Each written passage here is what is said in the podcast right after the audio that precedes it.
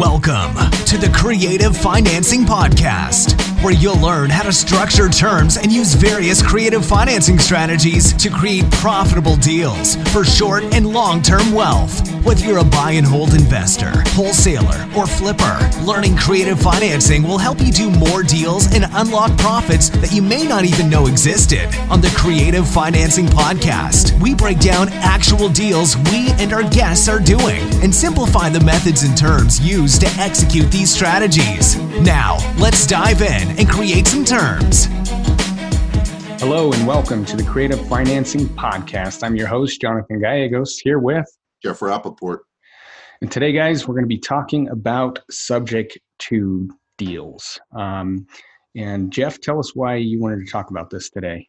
I think that that subject to is very popular with people. People are very familiar with it, and they're comfortable using it. Uh, there aren't a lot of rules with it, so that makes it kind of simple to use.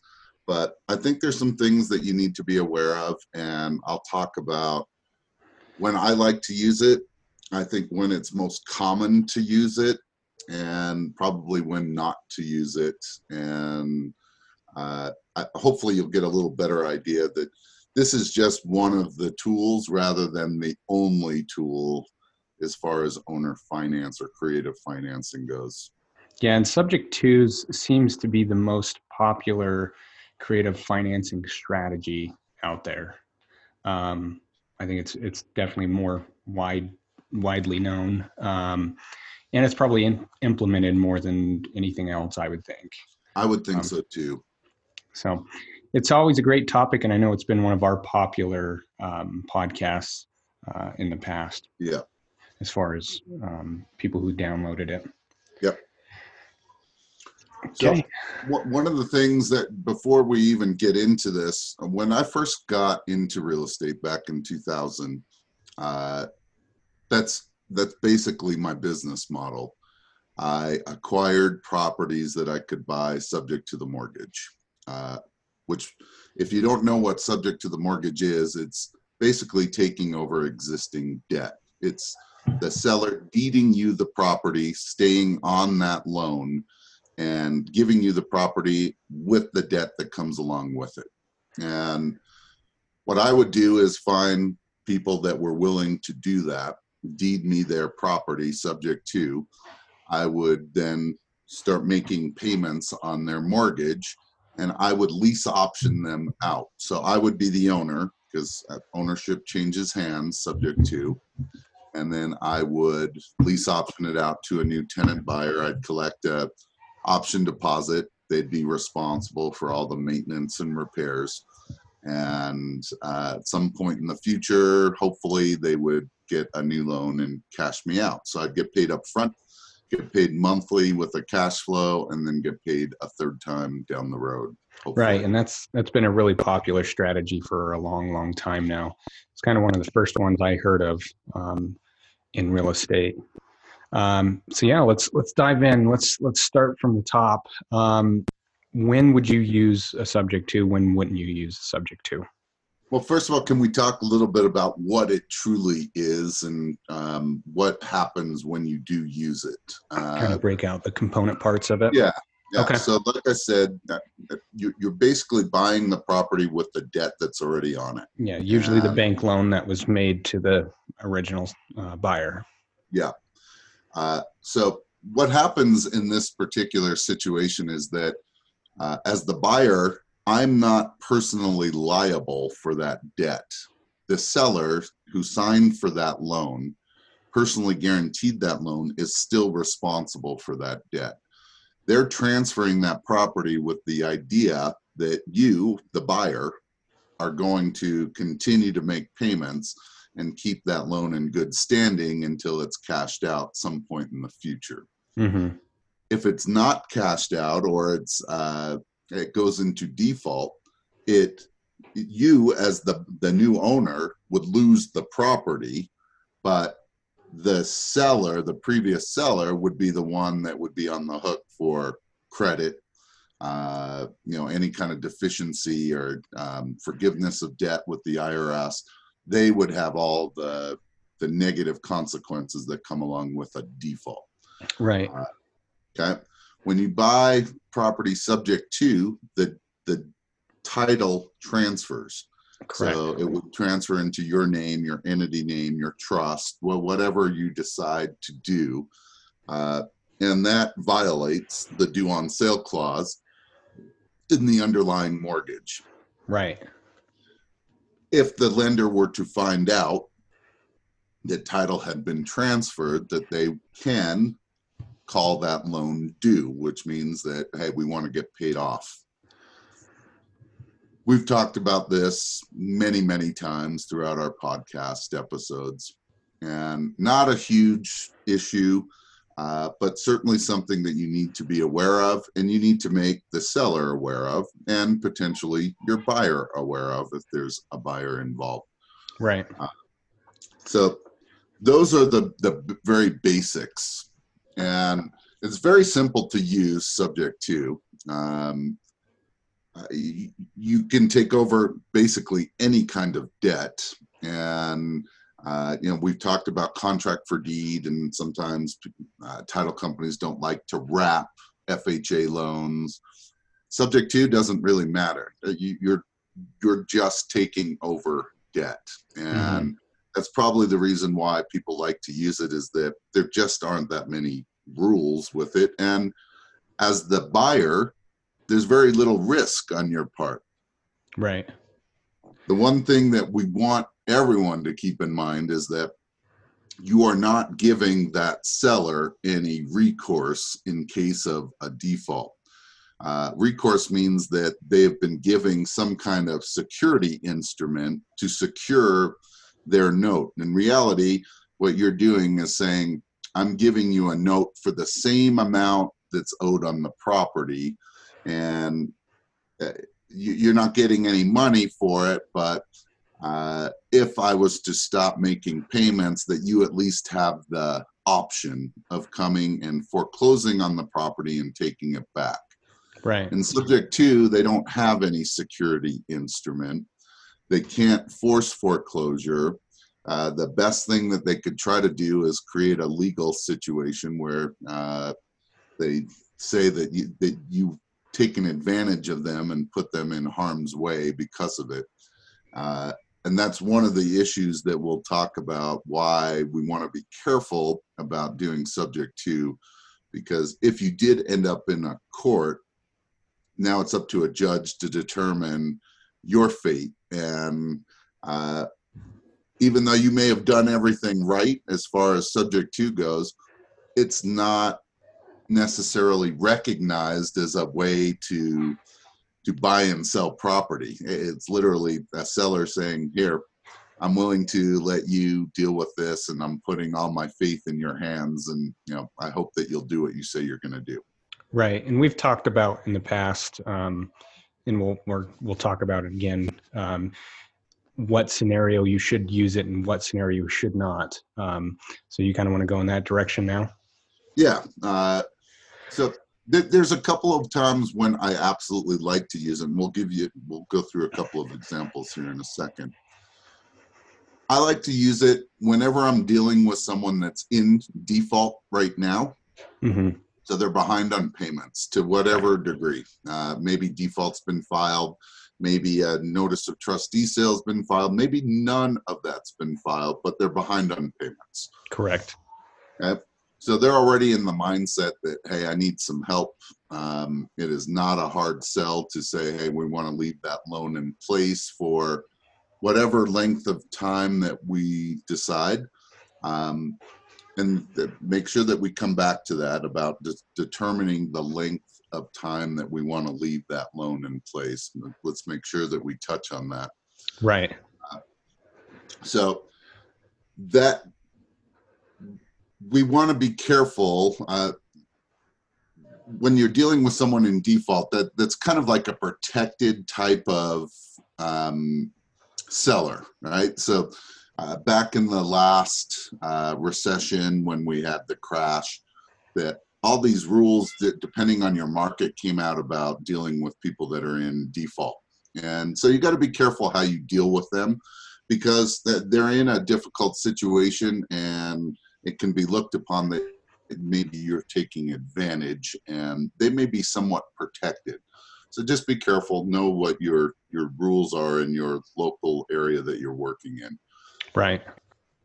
The second the second uh, group that I would I would use subject to with is when they have little to no equity and uh, where I'm just giving them uh, a small amount of money because they don't have much equity in the property and uh, they can be done. We'll just take over the existing debt and again determine a, a term and that's it. It mm-hmm. will not make sense for, I'm not saying you can never do this, but uh, for the most part, it will not make sense. Let's say that you have a $300,000 house and they owe 200,000 and they want 260 it won't necessarily make sense for you to say, well, I'll give you $10,000 down and I'll buy the property subject to.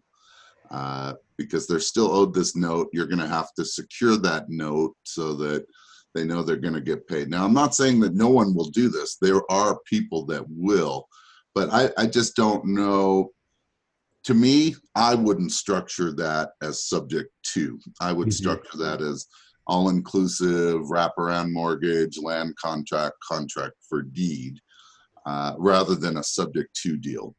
When the seller has a large amount or even a significant amount of equity still coming to them, I'd prefer to structure it anything but subject to the mortgage.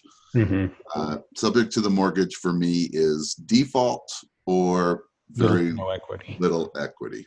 Yeah. Okay?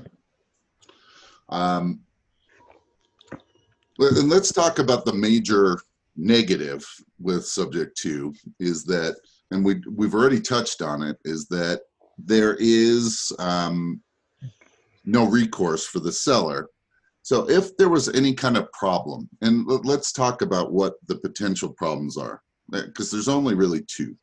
Okay. Default. Yeah. So whether it's you or your end buyer, default on yeah, the loan. Making right. Yep. The second potential issue is is the term, and uh, a lot of people like to go for the the length of the mortgage. So you know maybe this mortgage is only five years into it, and you say, hey, you know, we'll cash it out or refinance it within the next 25 years. Mm-hmm. That that loan in their name that, that when when a seller agrees to something like that, it's because they have some major issue right now. You know, they need debt relief right now. But in a year from now, two years, three years, five years from now, they're still dealing with that loan on their credit. And it, it may be preventing them from renting a property, buying a property, uh, qualifying for a car. Uh, you know, that debt's still in their name. And there's nothing showing that they're receiving income to offset it. Right. That can create some issues. And now all of a sudden, someone that's very happy that you came into their life and provided them a solution isn't so happy anymore. And those are the two major issues that I see with subject to. And if that seller was to now challenge you in a court of law uh, about whether you took advantage, it becomes very, yeah, and we, we did a episode way back when we first started with Jax Petty, an attorney locally, mm-hmm. and he talked about his uh, his viewpoint on subject to, and that if you ended up in front of a judge, the judge could think, who in their right mind would actually deed a property while their name is still on the loan with no recourse and hope that this person's going to take care of them for the next three years, five years, 10, 20 years or more. Uh, and that judge may not rule in your favor, even though everything was done in the right way. Right. All because you didn't give them any recourse. You right. give them recourse, it's like, hey, that's the decision you made. Uh, you got to live with it now. Right. So very simple difference that you can create uh, that will protect you in case of any kind of issue, as opposed to just taking it subject to. Yeah, absolutely. Do do you take subject to? Do you ever do any subject to deals? Yeah, um, one of my uh, previous flips uh, was a subject to, but I gave the seller recourse. Um, so we did it. So I, I did, you know, I, I, took it on with the existing debt, but um, we did an all-inclusive trust deed on it. Just for Uh, the same amount of the mortgage. Yeah, for the same, yeah, same exact amount. same terms of the underlying debt. Yeah. Uh, so yeah, uh, and I just do that just to kind of cover my my ass, really. Yeah. um, and it, it was a it was just a flip. So um, It was short term. yeah, seven months is what it Yeah. was. Um, and you know, I I could have not given her any recourse, and she would have been just fine with that because it was a short term. And that uh, that's one of the scenarios where um, if it's going to be a flip property and you're the one buying it, um, that's it's okay to do. I think uh, you know, uh, just a straightforward subject to deal without giving recourse because the term or the time frame is so short. I agree. One of the that, so let, let's talk about when you really should. Yeah, but when when I think it would be okay to do subject to. So short term, so something like a flip, Mhm. uh, where it's going to be you know, six months, a year or less. Uh, I think that's perfectly fine. Uh, second would be you're going to do you're you're going to stay in the middle so you're going to do like a lease option or you're going to sell it on terms but it's going to be shorter term Mhm. a year to maybe three four five maybe tops uh, if you're if you're starting to go longer than that uh, why not just do what you did and uh, do an all-inclusive or a contract for deed that would mirror uh, that underlying loan and you, all you've done is just give them recourse that that's the only difference Yeah, correct. and one of the ways that we will not, I, I, I, and I'm adamant about this, is that I will not wholesale a subject to deal. Uh, we've talked about this before, and the reason for it is that now I'm taking that control out of my hands and I'm putting it in someone else's, and I'm hoping that, and they may be perfectly competent to handle this payment now, but a year three five years from now things happen. And uh, now if they're in default the seller comes back to me because i'm the one that negotiated this deal. They may or may not even know the the new buyer. And they want uh, they want answers because they're not very happy anymore. Yeah, exactly. i'm in the middle And that's the biggest mistake that I see a lot of wholesalers making with subject to deals. Um, and we've talked about this extensively on our show in the past um, that you should not wholesale a subject to without giving any kind of recourse to the seller because again if they take you to court like you said jeff the you know the judge the judge is going to favor the person who was in a distressed state when you the buyer uh, came along right Well, what what do we even do if if I if I get a property subject to and I wholesale it to you, Jonathan, and it's two years later and things have happened in your life, you're not making a payment, and the seller contacts me and says, "Yeah, I was in default, and you you brought me current, and you know, my credit started to improve, but now I'm getting letters that I'm back in default, and uh, you know my life is in a different situation. I can't I, I can't have my credit ruined again. Um, do something about this. Well, I, I can't even do anything for this person. Uh, We have no recourse. I can call you up and say, Jonathan, give back the property. Uh, th- this isn't going well. And you say, no, no, no, I'll get it worked out, whatever. And uh, it never gets worked out. And now all three of us are going to be in this situation that's not going to end well. Right, right. And that's a great example. That is a great example of how it could go wrong. Yeah. So let, let's talk about a couple of uh, examples when I like to use subject to, and these are two. One is a deal we're actually doing. One I'm hoping we're going to go do. Okay. Um, one is on a higher end property, um, and they're in default, and he's behind twenty, thirty thousand dollars, and uh, the property is probably worth seven fifty, and he owes three forty on a first and maybe a hundred and seventy on a second. So probably a little over five hundred thousand combined. hmm The house probably needs seventy-five to hundred thousand dollars in work. Not that it's not nice, it's just needs some updating to to be nice. It's in a super good area. Uh, here's something interesting: that second mortgage hmm has not been paid on for 15 years. What? Yeah. So that they've obviously written it off, and uh, but it's still attached to the property, and at some point, uh, someone needs to go discount that that note and get that taken out of there. And they haven't they haven't uh, Nope, filed uh, nothing. default on it, huh? Now, when I talked to the seller about it, the seller said that he was contacted once, probably after they've transferred that loan to some other servicer for pennies on the dollar. and they made some offer to get paid for, uh, it might have been 10 cents on the dollar, you know, pay us 14,000 or something and we'll extinguish the debt.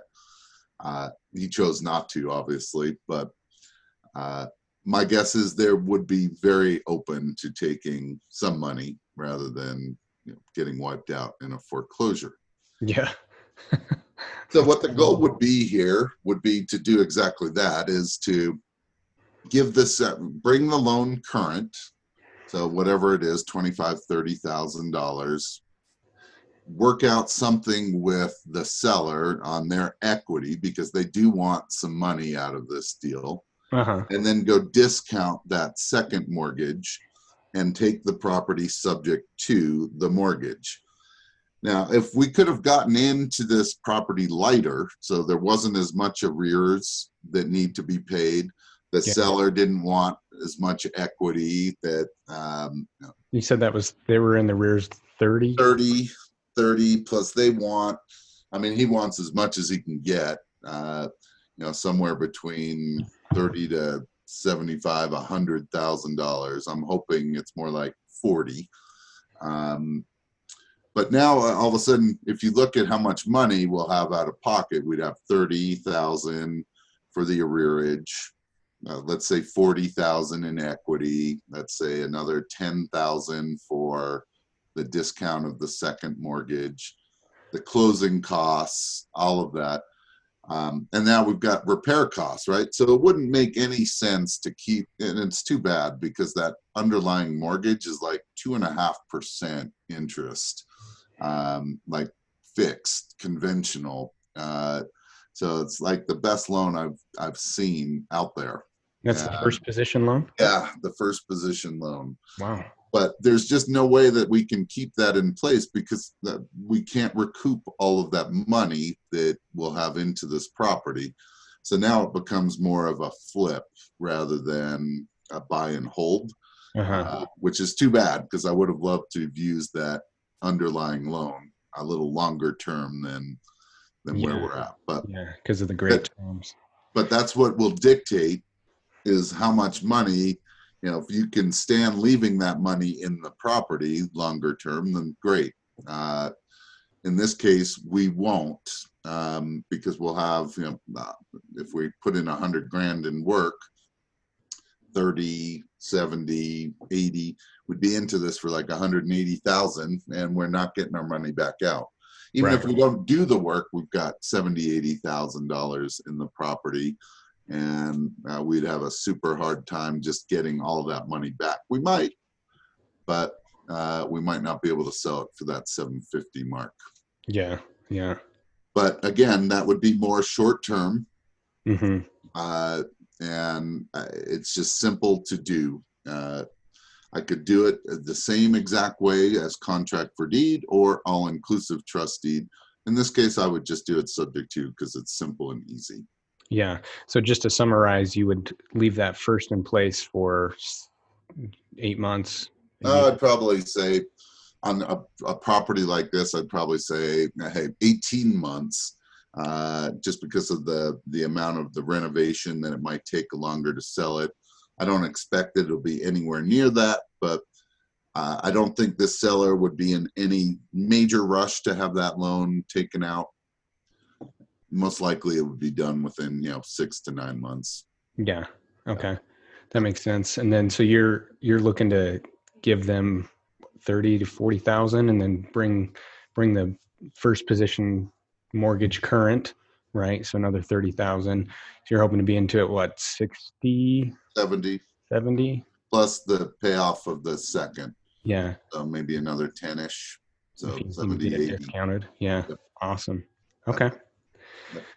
That's a great example um, of uh, of the perfect scenario in which you would use a subject to.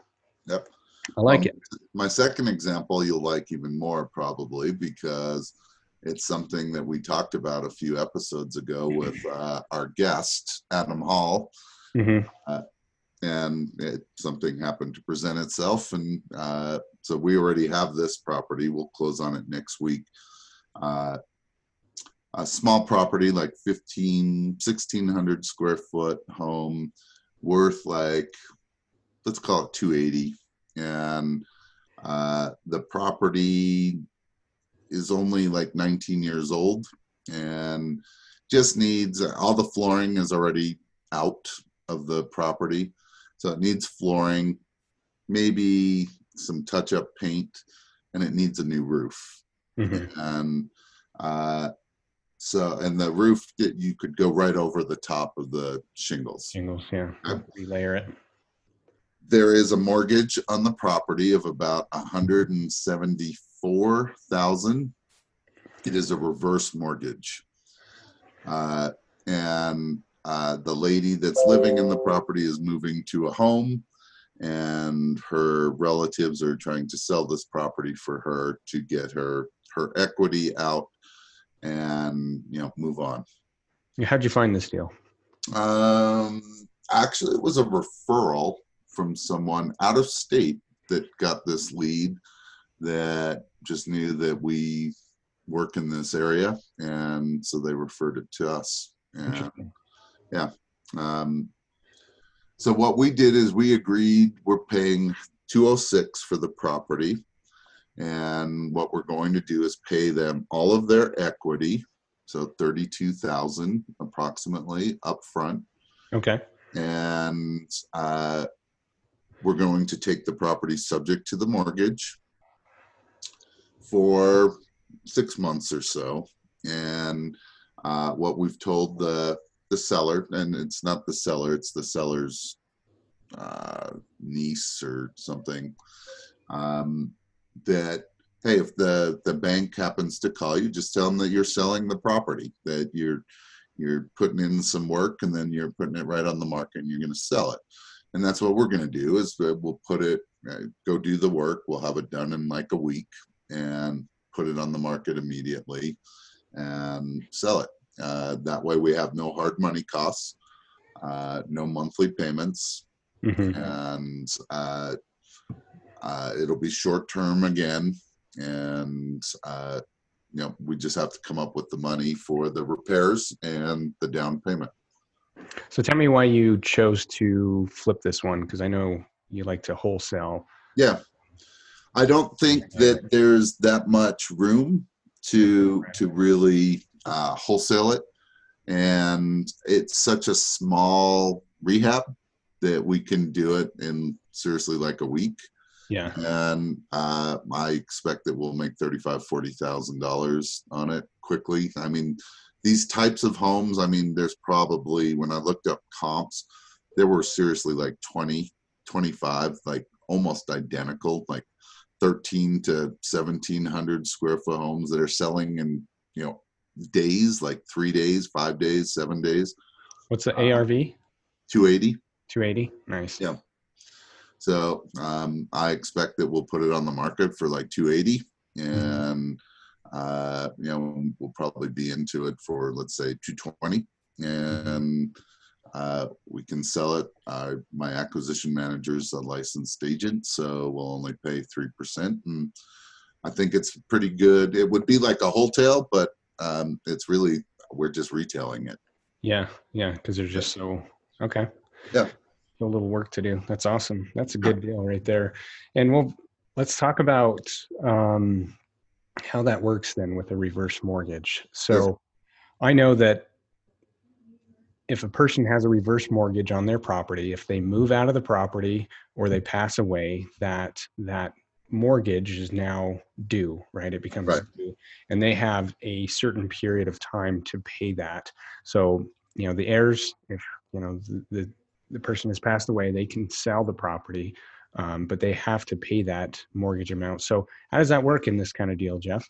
exactly the way that you just said it is that uh, when once the bank finds out that the the borrower has moved out or has passed away, uh, they will want their money, but they will be workable. That they know heirs may, if there's still some equity, that they may want to sell it.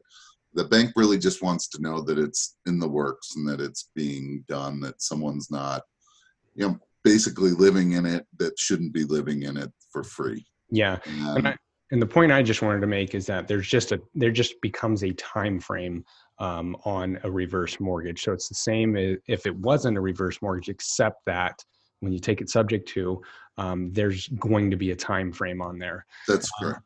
And typically, I think they they have to give you at least six months, and Yeah. then for the bank to take the property back, they still have to file a default, a notice of default, and then they have to foreclose on the property. So realistically, you, I mean, I've seen A year.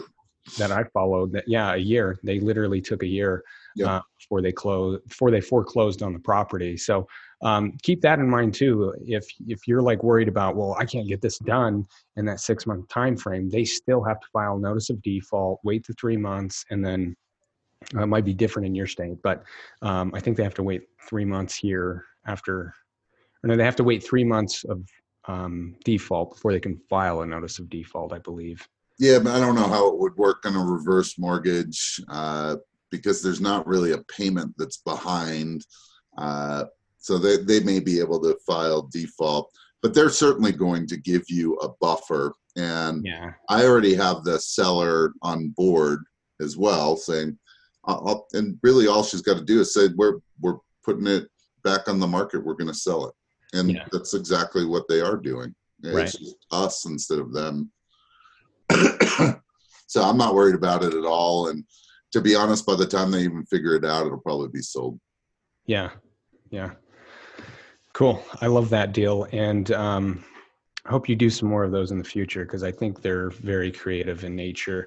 And think about it like, what if, what if a seller wanted to sell their property and you were to work out something where they got a reverse mortgage, moved out, so they got like a big uh, chunk of money up front that came through financing, almost like, um, you know, doing a uh, seller subordination, right? But Yep. um, what if they could bring in a reverse mortgage so they get a chunk of cash, they move out of the property, and then that, and then you you take it over and, and flip it.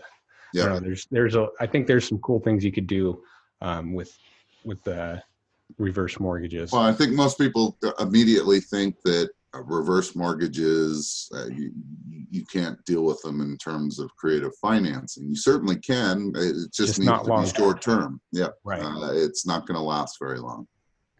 Yeah, love it. Cool.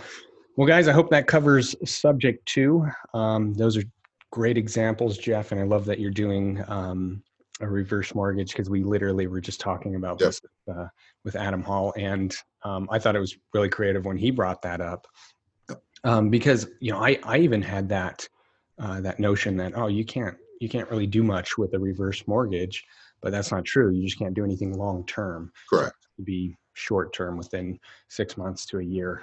Um, What better way to get uh, a deal with no hard money with no payment, right? Uh, exactly.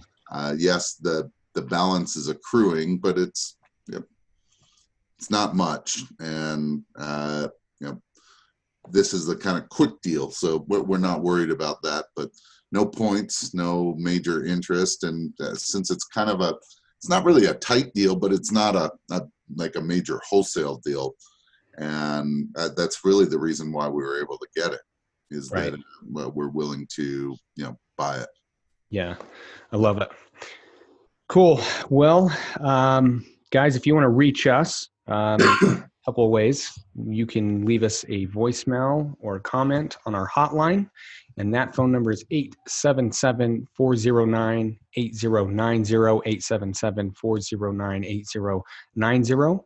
You can also send a text to that number. You can just text uh, creative financing or CFP to that number, and it will send you a link for a step by step video that Jeff put together on structuring terms on a single family home.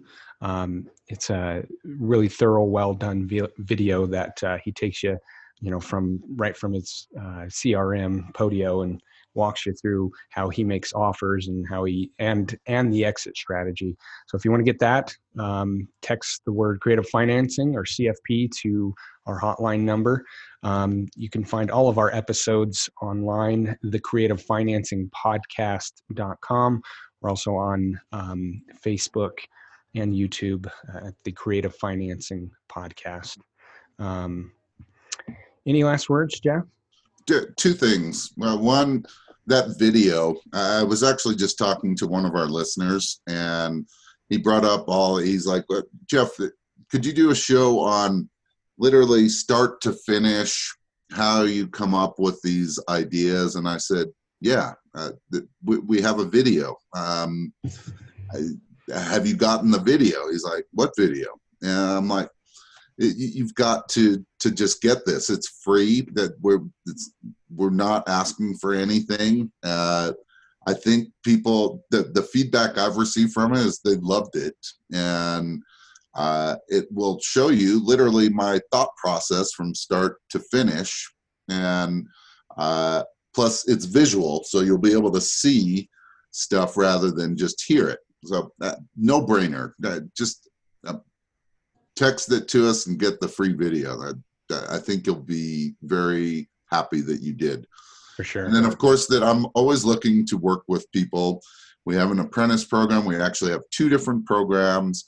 Uh, I'm happy to chat with you about either one. Uh, we're looking to work with people all over the country, and uh, no pressure. I'm not trying to sell you anything. Uh, I'm just looking for people that really want to make a difference in their life. So if you're interested, call the hotline. Just say that you're interested in it, and I will call you back. Yep. Awesome, guys. Until next time, create some terms. Thanks for listening to the Creative Financing Podcast. We need your feedback to continue to bring you the best strategies in creative financing. So please subscribe, rate, and review the show on iTunes or wherever you get your podcasts. We greatly appreciate your ear and please pass this on. Until next time, create some terms. This show offers general information on creative financing strategies and real estate investments. Nothing contained herein should be considered personal, legal, or financial advice. Every state has individual laws governing the use and type of documents used to execute strategies discussed herein. You should consult with a local licensed real estate broker and attorney before relying on any information contained herein. Information is not guaranteed, and opinions of the guests are their own. Profits are not guaranteed, and there's always inherent risk in real estate investing.